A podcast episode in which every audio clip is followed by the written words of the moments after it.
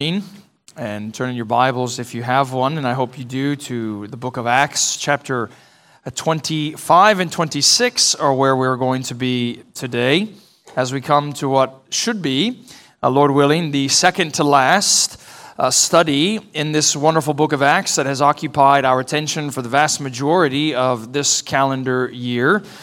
And uh, chapter 25 and 26, of course, represents quite a large amount of text. And so, what I want to do to get us going is to help us see what really is the central part of the passage in Paul's uh, last stand and defense there before Agrippa. So, let me read verses 1 through 23. So, a sizable portion, no doubt. 1 through 23 of chapter 26, as that represents Paul's final sermon in the book of Acts. And then I'll pray for our time and we'll continue on this morning. So, uh, listen uh, once again as God does speak to you now uh, through his perfect and powerful word. So Agrippa said to Paul, You have permission to speak for yourself. Then Paul stretched out his hand and made his defense. I consider myself fortunate that it is before you, King Agrippa.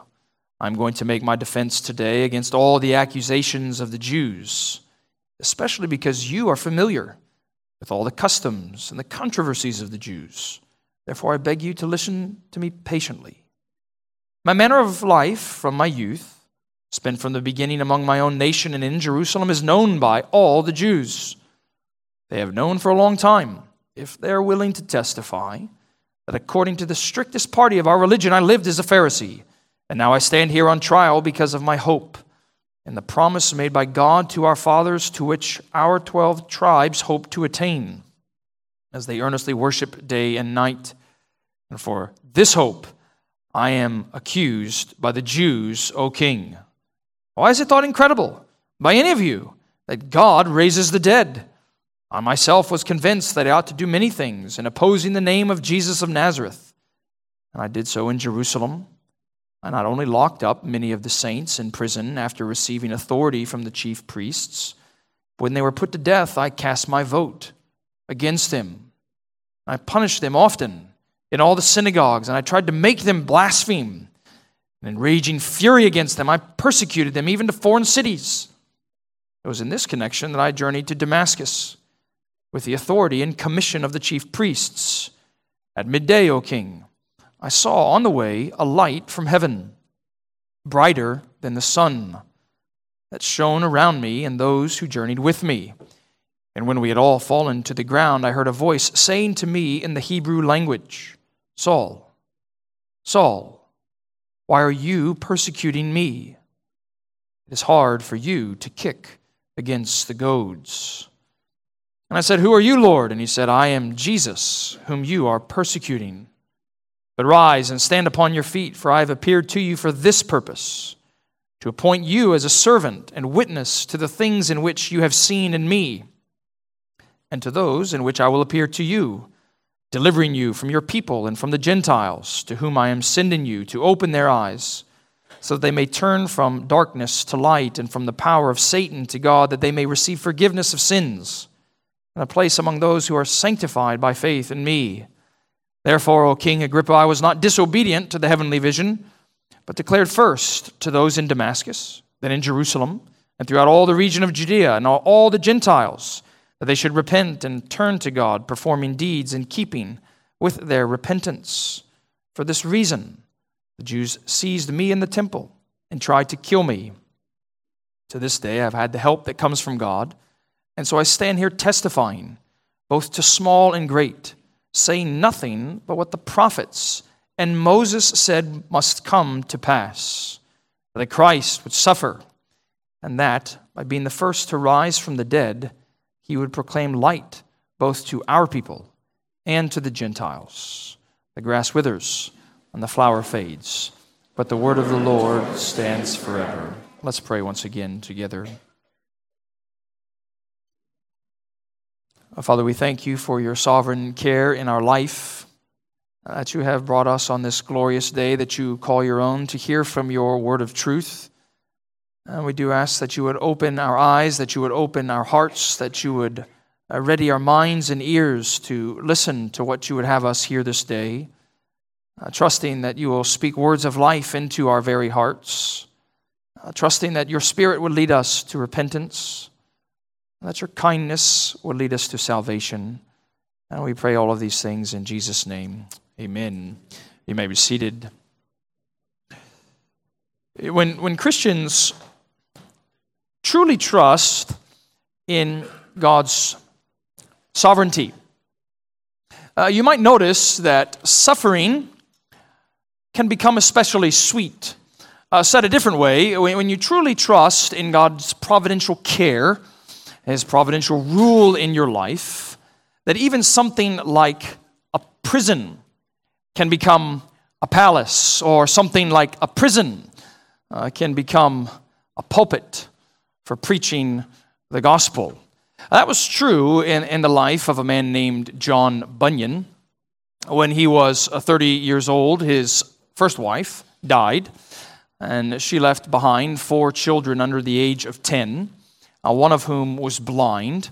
It wasn't long later, within the next year, uh, that Bunyan remarried to a remarkable woman named Elizabeth.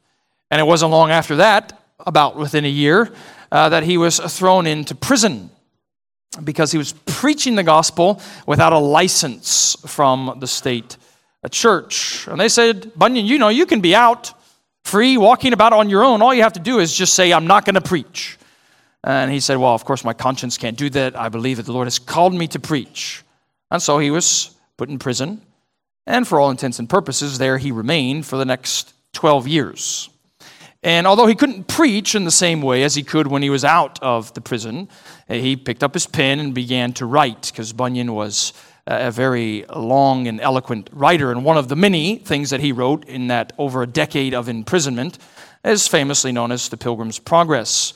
And almost 100 years after he wrote it, a famous preacher named George Whitefield said of The Pilgrim's Progress, it smells of the prison. And what he meant by that was this he said, Ministers preach best and write best often when under a cross. Kids, that means a difficulty, a season uh, of suffering. And I tell you that because what we come to in our text today, Acts 25 and 26, is the Apostle Paul preaching yet again. It's a sermon that very much smells like a man who for years has been in a prison. A man who knows that's what it means to suffer for the Lord Jesus Christ. Because where we left off last week was at the end of chapter 24, where you'll glance up to 24, verse 27. We're told that two years elapsed where Felix, this Roman ruler, had left Paul in prison. And we pick up the story today after a regime change has occurred, and the new ruler there in Caesarea, this man named Festus, well, he wants to know something about this man named Saul. Saul of Tarsus, and it becomes the occasion for the final sermon that Paul gives in a book full of, of sermons. And it's a sermon, once again, that smells very much like the prison now, I have a friend that often refers to Western culture as a chipper culture. And what he means by that, students, is he says, We live in a Western world, don't we, that, that loves to amplify triumphs and to press mute on tragedies. Uh, we love to celebrate uh, rulers and athletes and content creators and influencers who are selling out for the pursuit of power and for the pursuit uh, of pleasure. Uh, but Christians know that there's a much different story that belongs to the human condition. Uh, certainly, we should at least know there's a different story. Uh, because to live in this world is not to live in our happy home. It's to live as pilgrims that are just wandering about on the way through much suffering, through much trial, through much difficulty, on the way to the celestial city that is our heavenly home. And so it's why Jesus could tell his apostles, in this world you'll experience much tribulation. It's why those very apostles could tell the early church, it's through many sorrows, it's through many sufferings that you must enter into heaven. So Christians, therefore, often are people who are familiar, maybe not with a prison cell like Paul, but maybe the prison of pain, a prison of opposition, a cell of, of suffering and I wonder what will hold you fast when that diagnosis of cancer arrives? Or to what person will you cling when you find out your child has a disability? To what truth will you reach uh, when you hear that the mob is about ready to come for you? We're going to get to answer all of those questions along the way in our text this morning as we come to what is the last time Paul preaches in this book of Acts. It's the last defense among many that he has made along the way in his missionary career. It's also the last time that we're going to get a, a sense into his spiritual autobiography as he makes his last stand there before Festus and Agrippa. And What I want you to see is Paul is very clear, and even the Roman rulers are very clear. Uh, what lies at the very center, what lies at the essence of the conflict that the Jews have had with Paul, and the reason why Paul, for so many years now, has been in prison. If you glance down to verse 19 of chapter 25, what you'll see there is Festus tells this king named Agrippa. Uh, he says simply, this is what the problem is that the Jews have uh, with Paul. It's this conflict about a certain Jesus who was raised from the dead, but whom Paul asserted to be alive. Now, if you skip over to chapter 26, verse 6 and 8, Paul basically says the same thing. He says, Now I stand here on trial because of my hope in the promise made by God to our fathers. That's the hope of the promise of resurrection. This is why he asked the question. Notice verse 8 of chapter 26 Why is it thought incredible by any of you that God raises the dead? So, our theme then this morning is Paul's last stand for the resurrection hope of Jesus Christ.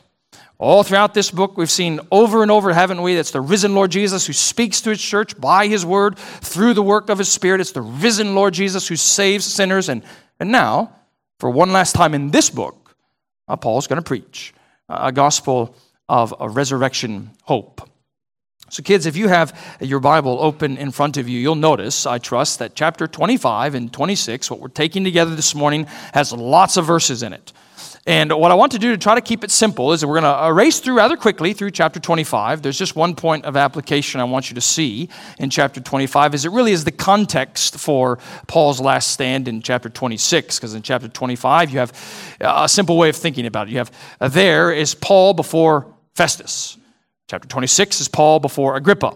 In the first, it's Paul on trial for resurrection hope, and then we see him testifying uh, to resurrection hope. So let's think about, first of all, Paul on trial for resurrection hope. So again, if you glance to the last verse of chapter 27, two years elapse. Paul is in this Roman prison in Caesarea. Uh, Felix was succeeded, the text says, by Porcius Festus, and desiring to do the Jews a favor, Felix left Paul in prison. And as the page turns now to chapter 25, what we find out is Festus is an energetic, uh, he's an eager ruler now there in Caesarea. Because it says from verse 1 of chapter 25 that three days after he began his charge, arriving in the province, he went up to Jerusalem from Caesarea. If you just glance through the next few verses, what you find out is, is two years of, of seeing Paul knowing Paul is languishing in prison, it hasn't done anything to temper the hatred of the Jews towards Paul. They still want his head. And so they're pleading with Festus, why don't you bring Paul up here so he can stand trial on these accusations that we have lobbed at him for so many months and years by this point. And you'll see the text goes on to say, doesn't it, in verse 3, that uh, they're still wanting to ambush Paul along the way to assassinate him. Well, Festus says, well, why don't you come actually down to Caesarea and make formal charges there against Paul? And so, we're told in verse 6, after Festus stayed among them not more than eight or ten days. He went down to Caesarea, so something like maybe a week and a half later. The Jews show up in Caesarea, and notice their tune hasn't changed at all in the intervening time. Look at verse 7. Festus arrives. The Jews who had come down from Jerusalem stood around him, bringing many and serious charges against him that they could not prove. Festus again, he's, he's only a few weeks into his charge. It seems likely what Festus wants to do is, is curry favor perhaps with the leaders there in Jerusalem, ensure that his early leadership has a good relationship with the Jewish religious leaders. So he says, Paul, why don't I send you? What do you think about going back, actually up, back up to Jerusalem to stand trial there for these charges that they've uh, lobbied against you? And look at what Paul says in verse 10 and 11. He says, I'm standing before Caesar's tribunal where I ought to be tried. To the Jews I have done no wrong, as you yourself know very well. If then I'm a wrongdoer and have committed anything for which I deserve to die, I do not seek to escape death. But if there is anything to their charges against me, no one can give me up to them. I appeal to Caesar. And it's that appeal to Caesar that really bookends our two chapters, as we're going to see soon enough that it's the end of chapter 26. You see Festus and Agrippa wondering aloud, why did Paul appeal to Caesar? he's innocent of all these charges. He doesn't deserve death. Why is it? He could have been free. He could have been let loose, but he appealed to Caesar, which under Roman law means he must now get to Rome to make his case. Uh, students, you might remember from a few weeks back, and certainly a few chapters back in chapter 23, uh, Paul's there in the Roman garrison, uh, not far away from the temple in Jerusalem. He's undergoing uh, much difficulty, much hardship. The Jews have tried to kill him. They, have nearly beaten him to death a couple of times. And what we're told is that night, uh, the Lord Jesus came, stood next to Paul, and do you remember what he said? He said, Take courage. Now, why? Why, Paul, can you be courageous in the face of this opposition here in Jerusalem that makes it seem like you're never going to make it out alive. Well, he says, As you have, the Lord Jesus says, as you have testified to the truth about me in Jerusalem, so also you must testify in Rome. But Paul knows what? He must get to Rome. Now, what I want you to see, perhaps the only thing that I want you to see from chapter 25 this morning, is what the Lord is doing in, in Paul's life. He's taking these sinful opponents, these uh, trumped up, ridiculous charges, this sham trial, these government powers that, if you really read through the text, they just want to use Paul for their own purposes. And what is the Lord doing? But all throughout the background of all of these sinful actions and decisions of others, He's bringing His perfect purpose come to pass in Paul's life. That's why you should sit in here today if you're a child of God and take courage as well.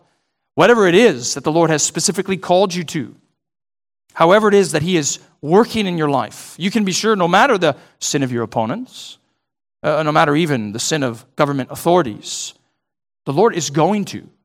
He assures you, doesn't He? He's going to use all of it to bring His purpose to pass. And as so often is the case, as you glance at verse 13, uh, Paul has to wait longer. Uh, it just tells us some days have passed. Other translations would say many days passed. We don't know how many, but eventually, this man named King Agrippa, think of him, children, as Festus's boss. Hey, he shows up there in Caesarea. If you just glance through the next few verses, uh, we find out that Festus is telling Agrippa, I've got this man. Saul, this Saul of Tarsus, this, this preacher of a resurrection hope that the Jews can't stand. They want his head on a platter. And he's appealed to Rome, and I'm going to send him to Rome, but I need to be able to write something in the letter that I send with him. So I need your help, Agrippa, in, in what I might be able to put into that letter that I would offer up uh, to Rome. And it excites Agrippa's interest. Notice verse 22. He says to Festus, I would like to hear the man myself. And Festus says, Tomorrow you will hear him. So this is Paul on trial for resurrection hope. Uh, you'll notice in verse 23 through 27. The very next day, the trial is going to take place with great pomp and circumstance. And the original text would say something like, with great fantasy. That King Agrippa, his wife Bernice, Roman tribunes, and all the very important people in the city, they show up there at Festus's place of power in Caesarea, that they might hear from this mysterious man who has been imprisoned for so long and you'll see even an important declaration of innocence. Look at verse 25. Festus says, I've found that he has done nothing deserving death. And as he himself has appealed to the emperor, I decided to go ahead and send him. So Paul is on trial yet again for resurrection hope in Jesus Christ. I want to fix your attention now on that second part of our passage, chapter 26, as we see Paul testifying to that same a resurrection hope. I think it's uh, generally true that uh, preachers uh, tend to be discerning observers of other preachers, noticing things that perhaps other people wouldn't notice, appreciating things perhaps uh, other people wouldn't appreciate. There was an old a preacher that was quite similar to this. His name was Giles Firmin. And he was uh, taken in with the ministry of a man at the time who was uh, quite famous for his preaching prowess. His name was Thomas Hooker. And when Firmin was preaching a sermon about Moses' courage before Pharaoh, he talked about the courage of this man named Thomas Hooker, saying he's got this awesome dread of the Lord's majesty, such that he would put a king in his pocket, such as his fearlessness. I tell you that because it's nothing more than just a reflection of the Apostle Paul, because what he's going to do now in chapter 26, and I want you to see this by the end. Uh, kids, it says, though spiritually speaking, he takes King Agrippa and puts him in his pocket, such as his boldness there.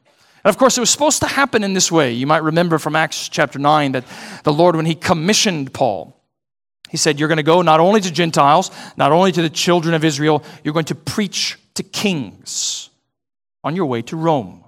So here he is, what? In Caesarea, preaching to a king. Therefore, Paul can stand there confident, can't he? This is exactly where I'm supposed to be. So you'll see, as Agrippa gives him permission to speak, Paul stretches out his hand. Uh, it's actually a sermon that uh, very much follows ancient categories uh, of rhetoric. And look at how he begins in verse 2 and 3. He says, I count myself fortunate that it is before you, King Agrippa. I'm going to make my defense today against all the accusations of the Jews, especially because you are familiar with all the customs and controversies of the Jews. Therefore, I beg that you would listen to me patiently. And if you've uh, been with us through any of our studies through Paul's autobiographical uh, recounting of things in Acts, you know that he begins here in chapter 26 where he tends to begin. He speaks about his protege like status among the Pharisee party in Judaism, this strict sect of those who were zealous for the law, that he was the best of the best in his generation. So zealous was he for the law, he'll go on to say in the next few verses that he, he persecuted the way. He persecuted followers of Jesus Christ, content not merely to imprison them, content not merely to beat them, content also to cast his vote that they would be killed for their faith in Jesus Christ. But he knows it's not because of any of that that the Jews are upset at him. Again, notice the crux of the issue, we can say theologically, for Paul and the Jews is this matter of the resurrected Jesus Christ. Look again, verse 6, 7, and 8.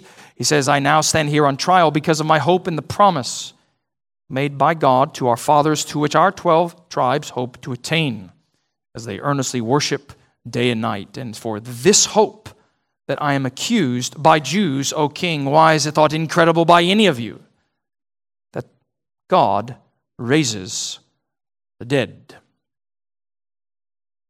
I wonder if you're in here today and might, might find the truth of life after death, resurrection hope, incredible, unbelievable.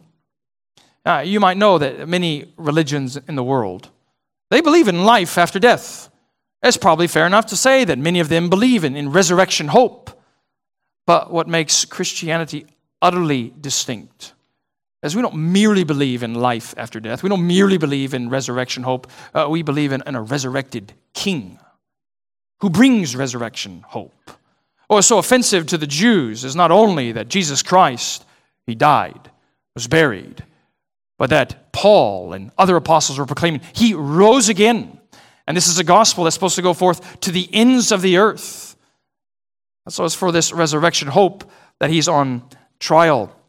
And you'll notice verse 12 through 23. That's really the bulk of what Paul's a sermon here is before he's interrupted by Festus in uh, verse 24. And what's quite interesting actually about this main part of the text is not only it gives us some new wrinkles on uh, the spiritual autobiography of Paul, but it, it's less interested in Paul's conversion to Jesus Christ as it is his commission from Jesus Christ, what the Lord was calling him to do. And what I want you to see are five simple summary words about this commission from Jesus Christ to make sure that we understand its importance. The first word is confrontation.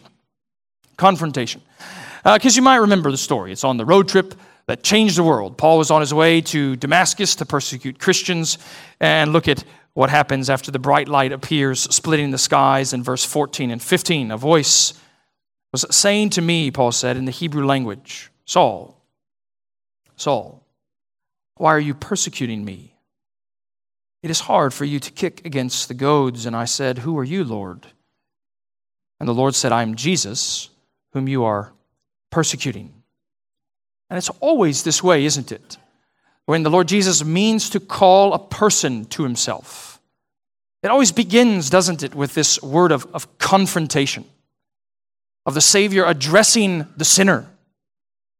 Sinner, sinner, whatever the person's name is. Why are you tarrying apart from me? Why are you continuing in your rebellion that will lead to eternal judgment? Why are you resisting the Spirit's work in your life? And some of you might need that word of confrontation for the very first time today. Others of you might need that word of confrontation afresh for perhaps sin that's gone on too long unconfessed, hidden in secret in the sight of others, yet quite open and manifest before the Lord. And God draws near in Jesus Christ. It always brings, doesn't it, this word of confrontation. But I want you to see, secondly, it's a word of identification. Because he tells Paul to get up, verse 16, stand upon your feet, he says, I have appeared to you for this purpose, to appoint you as a servant, a witness to the things in which you have seen me, and to those in which I will appear to you. I have this book at home that's this book from several years ago, I suppose, maybe over a decade now. I can't really remember. It was a best selling book for a period of time on the study of leadership. Study of leadership through the life of Abraham Lincoln, particularly his cabinet. It was a book that was titled Team of, of Rivals. And what I want you to see is that what happens when the Lord Jesus converts sinners into saints, those who are rivals of God, according to this passage, and no doubt so many others in the New Testament, those rivals now become servants. What's the identity, he says, of Paul now? You persecutor of the church, you're my servant. Uh, you're my witness. That's why uh, the church ought to be, shouldn't it? This, this team of servants. Students, he is the master, and you are the servant. He is the shepherd. You are the sheep. In a world that strives for prominence and, and prestige as a, as a leader, the Lord says, There's just one person in charge in this household. That's me. But I call you to be my servant, my witness. And I want you to see three important things about the gospel Paul was meant to preach. The first, continuing on with our summary words, is a word of revelation. You see verse 17 and 18. He says, Delivering you from your people and from the Gentiles to whom I am sending you. Why? Verse 18. To open their eyes that they may turn from darkness to light. Uh, it's something that had been long been prophesied throughout so many of the Old Testament prophets that a time was coming when all the um, messianic realities would, would finally be revealed and, and light would now go out into uh, the darkness. And if you know the story of Acts well, it's actually why, in, in large measure, the Jews couldn't stand Paul so much. Uh, it's because he was sharing the light of the truth to people like Gentiles. But it's necessary, isn't it, for the very gospel to be light in the darkness that goes forth to the ends of the earth. If you skip down to what uh, Paul says in verse 23, he says, The Christ must suffer, and that by being the first to rise from the dead, he would proclaim light both to our people and to the Gentiles. I hope you're not like those Jewish leaders and persecutors of old that couldn't stand light going to people that you didn't want it to go to. Perhaps somewhat like Jonah, but I didn't want you to save the Ninevites.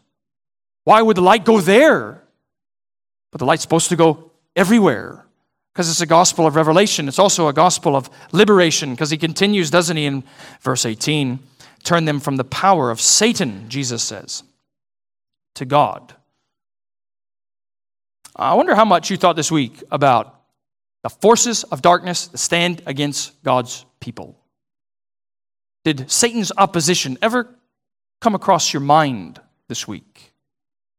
You know, old baptismal vows when, when, in churches in centuries past and even other traditions, when candidates would come forward to be baptized upon their profession of faith, uh, they underscored the realities that, uh, of course, the, the great battle that belongs to our life in, in any age after uh, the work of Jesus Christ. It's not this battle against flesh and blood, but it's this battle uh, against the spiritual forces of darkness in the heavenly places, cosmic fa- uh, forces of power of, of the evil one. And so they would ask the person that came forward, to be baptized, the first vow usually would sound something like this Do you renounce Satan and all the forces of darkness that stand against God? Uh, uh, Paul is sent not only to reveal the truth, but to liberate souls that are captive to Satan. I trust you see, even from these first few phrases of verse 18, what it means to be apart from Jesus Christ. It's to be utterly in the dark, completely blind to saving grace, whether you realize it or not. You live in Satan's prison, chained to his evil ways, which leads to the final summary word I want you to see. It's not just the gospel of revelation and liberation. No doubt it's one of salvation. You see uh, the other purpose listed there in verse 18 that they may receive forgiveness of sins and a place among those who are sanctified by faith in me. Uh, surely, those final benefits and blessings there in verse 18 uh, speak to the deepest longings of ordinary human hearts. Access to God through sin forgiven, assurance of God's place in heaven because of an inheritance shared with other saints who receives such benefits. Paul makes it clear, doesn't he? Verse 20. They belong to those that should repent and turn to God, those that perform deeds in keeping with their repentance. This is Paul's last stand for resurrection hope. I sometimes wonder, as much of my work kind of outside of the church involves um, listening to lots of preaching, speaking to lots of preachers. If, if far too many uh, preachers, and I speak only to our own tradition even today, uh, don't understand there is a profound difference between teaching and preaching. I mean, the New Testament does make that clear. And it reminds me of a friend of mine who, whose father, for almost 60 years, was a preacher and an evangelist. And he was one time asked to describe what's the difference between teaching and preaching. And he said memorably, uh, preaching calls for a verdict. And what I mean by that, and what he meant by that, if I can advance his words a little bit, is that teaching will properly lead people to truth. So teaching leads to truth. But preaching always must plead with people from the truth. And it's exactly what Paul now does as Festus interrupts his sermon. You notice what happens in verse 24. As he was saying these things in his defense, Festus said with a loud voice, and every preacher in the room, teacher in the room can understand that distractions, interruptions come along the way. And sometimes a distraction or interruption can come along the way, the way that kind of uh, gets you completely off your rhythm. But Paul uh, is, is, a, is a good preacher, no doubt, uh, one of the best that's ever lived and he's not in any way rattled by this shout from Festus. Now, what I want you to see as we come to the end of our passage and even the end of this sermon today, I want you to see something about the hearers, and I want you to see something about the speakers.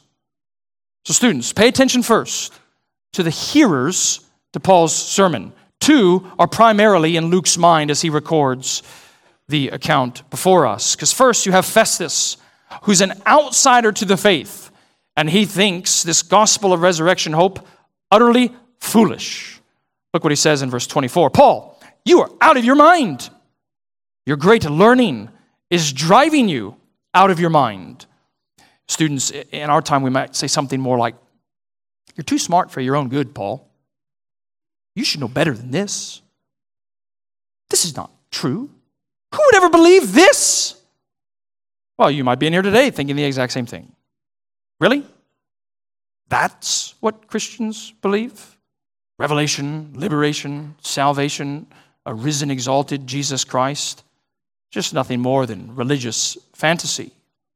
But what's striking about this passage is Festus' shout gets very little attention in Paul's mind. He's interested, most prominently as the way Luke records this scenario. He's interested most in Agrippa, the insider who thinks it too fast to come to Jesus Christ. Because notice what we're told in verse 25 through 28. I'm not, mo- I'm not out of my mind, most excellent Festus, but I'm speaking true, rational words. For the king knows about these things. And, and kids, you can picture in that moment, he, he's addressing Festus wherever he would have been, perhaps on a platform like place in the room. He's looking at Festus, and it's almost like he says, Festus, it's true, it's rational. But now he looks to Agrippa, and you see what he says. To him I speak boldly, for I'm persuaded that none of these things has escaped his notice, for this has not been done in a corner. King Agrippa, do you believe the prophets? I know you believe. And Agrippa said to Paul, In short time, would you persuade me to be a Christian?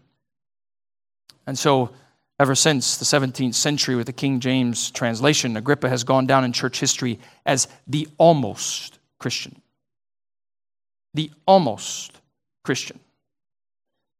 Because the text makes clear to us that, that Agrippa, he knows not just the Jewish customs, the Jewish controversies. In Paul's mind, he not only knows the prophets, but he evidently believes in most of the prophets. And still he says, Really? You think you would persuade me that quickly to become a Christian? I can't be bothered with a speedy response to Jesus Christ. And so if you glance down to verse 30 and 31, they aren't bothered at all, are they, Festus and Agrippa, with a response to Jesus Christ? It's as though they depart from the room and they're speaking to each other in the hallway and saying, you know, Paul didn't do anything wrong. I mean, he could have been set free if he hadn't appealed to Caesar. They, they immediately move away from the preaching that was pleading with them. Perhaps it's not terribly unlike what can happen in many a church today. You get up from a gospel preaching sermon, you get up from the Lord Jesus Christ announced in your presence, and you turn around to a friend or family member and say, What, what do you think's best for lunch today? It doesn't really suit the occasion, does it? But for people that have no interest in Jesus Christ, why think about him anymore? And I wonder if, if you might be like these hearers in any way. Pay attention to the hearers because they've missed the resurrection hope. I want you to see finally Pay attention to the speakers. The speakers. You see what's animating Paul there is a, a desire that people would come to faith in, in Jesus Christ. Look up to verse 22. He says, To this day I've had help that comes from God. So I stand here testifying to both small and great. It's a wonderful universal approach. Man, woman, boy, girl, old, young, wherever they are, however they've come, I speak to them. And what's the desire? Well, skip down to his simple answer to Agrippa's question, verse 29 whether short or long, King Agrippa. I would to God that not only you, but also who hear me this day, might become such as I am, except for these chains. That's the heart of a, a true Christian speaker, someone that shares the good news of Jesus Christ. I'm desperate for you to be like me to know what I know, to, to love what I love, to receive what I've received. And I will speak boldly, put kings in my pocket in order that they might listen. But I said speakers, didn't I? Pay attention to the speakers. And you might rightly say, Jordan, there's really only one speaker there in Caesarea, and his name's Paul from Tarsus. And I would say, yeah, you're mostly true. You're mostly correct. But there is another speaker. Paul tells us there's another speaker. When he writes to Second Corinthians, or the letter to Second, uh, the letter of Second Corinthians, chapter 5, verse 20, he says, We, apostles, are ambassadors of reconciliation. He says, God making his appeal through us. we implore you on behalf of Christ, be reconciled to God. There was another speaker there that day. Not just Paul speaking, but a Savior speaking through him. Be reconciled to God. Someone speaking through even me now. Open your eyes. Know the freedom that I alone can provide. Know the forgiveness that I alone offer. Know the inheritance that I alone can give. It's not foolish to believe this, it's true and rational. It's not folly to come now. You're not promised another hour, let alone another year, let alone another decade. So, would you come? Maybe you think it's folly. Maybe you think it's too costly, this obedience that Jesus Christ requires. Or would perhaps, unlike Festus and Agrippa, you might leave today and say, I look to him. Because only Jesus Christ answers the dead problem of my sin and brings resurrection hope. Let's pray together.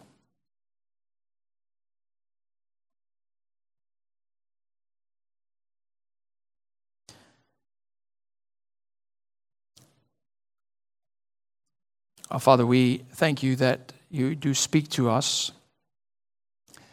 uh, through your Son, Jesus Christ, by the power of the Spirit. And do open our eyes and raise our gaze to your Son, Jesus Christ, that we might find the hope that is found in him, that our hearts might be made new, that our souls might be renewed as we come this day in faith through your Son, in whose name we pray these things. Amen. Well, as we want the Lord